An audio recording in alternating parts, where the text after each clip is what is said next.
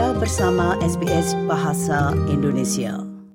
Para pendengar hingga saat ini masih banyak sekali pekerja migran Indonesia atau orang Indonesia yang bekerja ke luar negeri menggunakan jalur tidak resmi atau ilegal. Terutama mereka pergi ke Malaysia, tetapi juga ke sejumlah negara lain yang mudah dijangkau melalui jalur laut. Salah satu daerah yang menjadi sumber kedatangan dari pekerja migran Indonesia ilegal ini adalah Nusa Tenggara Timur. Tidak lain karena kondisi alam di kawasan itu yang tidak mendukung, sehingga mereka membutuhkan pekerjaan dan pergi ke luar negeri sebagai pekerja migran ilegal.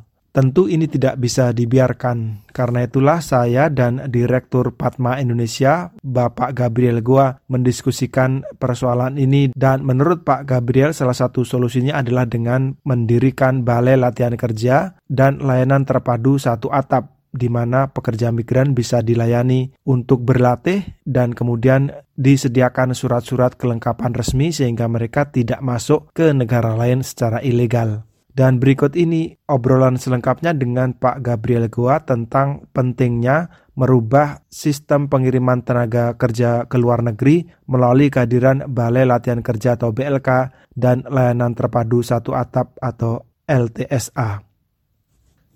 Pak Gabriel ini uh, Nusa Tenggara Timur ini masih menjadi salah satu sumber uh, datangnya pekerja migran ilegal ke berbagai negara tetangga Indonesia terutama. Nah, balai latihan kerja dan layanan terpadu satu atap itu dianggap bisa menyelesaikan persoalan itu. Menurut Pak Gabriel, kenapa eh, BLK dan LTSA ini bisa memecahkan persoalan pekerja migran ilegal di Indonesia? Kalau mereka tidak diproses di LTSA maupun PLK, tetap dianggap itu non prosedural tuh. Jadi LTSA itu di setiap kabupaten. Nanti petugas imigrasi itu yang jemput bola. Bukan orang menghadap ke kantor imigrasi. Beda ada punya ini. Nah, konsep di LTSA itu semua stakeholder itu duduk di dalam satu tempat itu. Jadi ada dukcapilnya, ada kesehatannya, dan ada juga di situ imigrasi, ada juga nanti jam sostek atau untuk kesehatan dan sebagainya, asuransinya. Baru nanti kalau ada banknya, banknya juga di situ. Ini uh, pendekatan pelayanan sebenarnya. Jadi bukan lagi kalau kita pergi ke imigrasi untuk CPMI, itu imigrasi kan bisa melayani siapa saja. Tapi kalau dia di LTSA, dia akan ketahuan ini dia pergi melancong atau pergi kerja job ordernya mana. Nah, nanti di Senakir juga di situ. Jadi semua kepolisian juga ada di dalamnya. Yang namanya layanan pada satu atap PMI. Pak, itu sudah ada, sudah dirintis, sudah ada contohnya atau ini baru usulan, Pak? Sudah. Itu di Flores, itu di Maumere. Tapi ini bisa dikembangkan di Labuan Bajo atau di kabupaten masing-masing. Hanya kabupaten ini belum belum jalan dan NTT ini yang belum maksimal setengah hati. Kalau di Jawa sudah jalan semua. Oh, jadi idealnya ini ada di setiap kabupaten ya? Setiap kabupaten. Karena mereka kan tidak mungkin tadi jauhnya itu dari Manggarai Barat atau Manggarai ke Sika, ke Maumere. Terlalu jauh. Nah, yang kedua, imigrasi juga ada di Labuan Bajo. Imigrasi, kantor imigrasi ada di Labuan Bajo dan Maumere. Maka ide ini idealnya LTSA itu di setiap kabupaten. Karena itu amanat undang-undang. Pak, kita kan bisa Dan itu sebenarnya tidak tidak berat kalau mereka punya niat untuk duduk sama-sama di situ. Pak, nah, kita kan bicara soal Pemda dan lembaga pusat kalau imigrasi itu kan di bawah Kemenkumham ya. Betul. Ini berarti kalau kita bicara teknisnya, Pemda harusnya menyediakan satu gedung begitu ya. Kemudian lembaga-lembaga ini bisa mengirim perwakilannya di situ begitu? Jadi ini sebenarnya kalau dia punya otak kan tidak harus bangun gedung. Tempat yang sudah ada, misalnya yang tempat yang sudah ini kan bisa direhab. Rehab sehingga semua itu sudah diatur sebenarnya secara teknis itu di aturan turunannya sudah diatur begitu. Hanya mereka ini malas saja mas di daerah ini.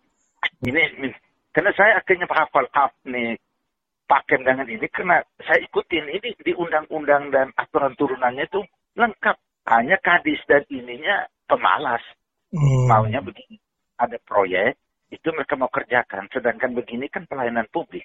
Padahal kalau dia atur itu, remitensinya masuk tuh luar biasa loh.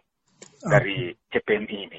Jadi yang penting adalah mereka legal dulu, eh, dengan pelayanan ini sehingga otomatis akan mengurangi TPPO ya kalau ke depannya begitu. Ya, karena ini mereka begini, kalau itu tidak ada, wajar kalau mereka tiap hari pergi. Yang mengurusin ini aja dia diam, maka kesalahan itu bukan ditimpakan kepada calon pekerja migran atau yang mencari kerja. Kesalahan itu ada pada pemerintah karena dia tidak hadir untuk melayani publik. Pada ini kan juga dia maka kalau tanya data dia nggak ngerti karena lo nggak kerja sih. Nah, kalau dia kerja dia akan tahu datanya berangkatnya angkatan kerja antar daerah maupun angkatan kerja antar negara. Mereka ini baru sibuk itu pada saat kalau ada kasus baru mulai sibuk. So ini penting itu. Padahal di uh, layanan terpadu satu atap itu di luar negeri perwakilan sudah jalan. Dalam negeri ini yang belum. Kalau hmm. ini dari hulu ini sudah diberesin, hilir itu mudah. Saya sih tidak pernah menyalahkan para pencari kerja, karena mereka untuk kebutuhan hidupnya. Hmm. Tapi pelayan publik kan ada tupoksi di senaker yang lainnya. Mereka hmm. kerja apa? Kan negara sudah membayar mereka. Hmm. Itulah mereka yang urus. Hmm. Nah, bukan ideal, ya. amanat undang-undang itu setiap kabupaten kota. Imigrasi itu kan dia tidak harus menunggu di kantornya, dia jemput bola. Itu diatur juga di kerjasama di lintas untuk ini pelayanan publik bagi CPMI ya. Di undang-undang apa itu Pak? Nomor 18 tahun 2017 tentang pelindungan PM itu wajib. Hanya mereka ini malas baca dan malas untuk eksekusi. Keturunannya lengkap itu, detil. Berarti kita tinggal tuju, tinggal tunggu niat baik mereka ya, Pemda untuk meng... Jadi ini bukan lagi niat baik ini. Kalau dia tidak, ini harus ada imperatif negara kasih penalti kepada masing-masing kabupaten tidak menangani ini, ya daknya dikurangi supaya dia pusing kan. Pusat berarti Dan ini juga pusat ini juga harus proaktif untuk menekan ke bawah. Hmm. Dia tidak tunggu di bawah karena begini ada di bawah dinas nggak ngerti.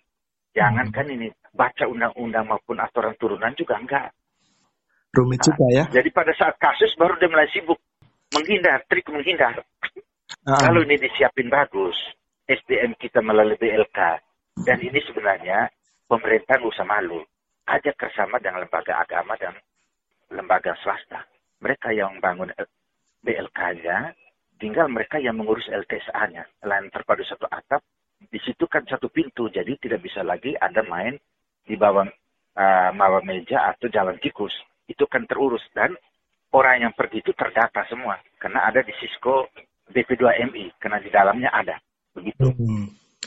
Semacam alur ya, orang dari BLK dulu, baru ke LTSA, baru bisa nah, berangkat. Karena gitu. mengapa alur dari BLK? Karena bisa tahu dia ini punya kompetensi atau enggak. Jangan sampai dia tidak bisa bahasa Inggris, yang kedua tidak bisa kerja. Hmm. Maka dia dilatih dulu, baru dia ke layanan terpadu satu atap untuk mengurus dia punya legal formalnya, termasuk cek kesehatan.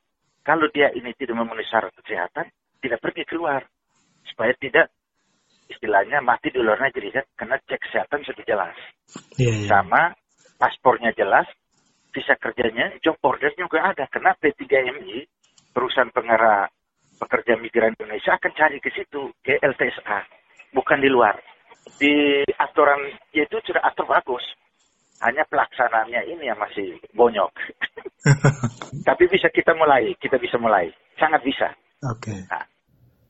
Para pendengar, demikian Gabriel Gua dari Patma Indonesia, sebuah lembaga yang khusus melakukan advokasi dalam isu pekerja migran, terutama dari Nusa Tenggara Timur. Kita tentu berharap semoga solusi yang disampaikan ini bisa terlaksana dan bisa mengurangi secara drastis pengiriman pekerja migran Indonesia ilegal ke berbagai negara lain. Terima kasih dan sampai jumpa kembali. Selamat Natal untuk Anda yang merayakan dan selamat menikmati hari libur ini. Sukai, berbagi, komentar. Ikuti SBS program Bahasa Indonesia di Facebook.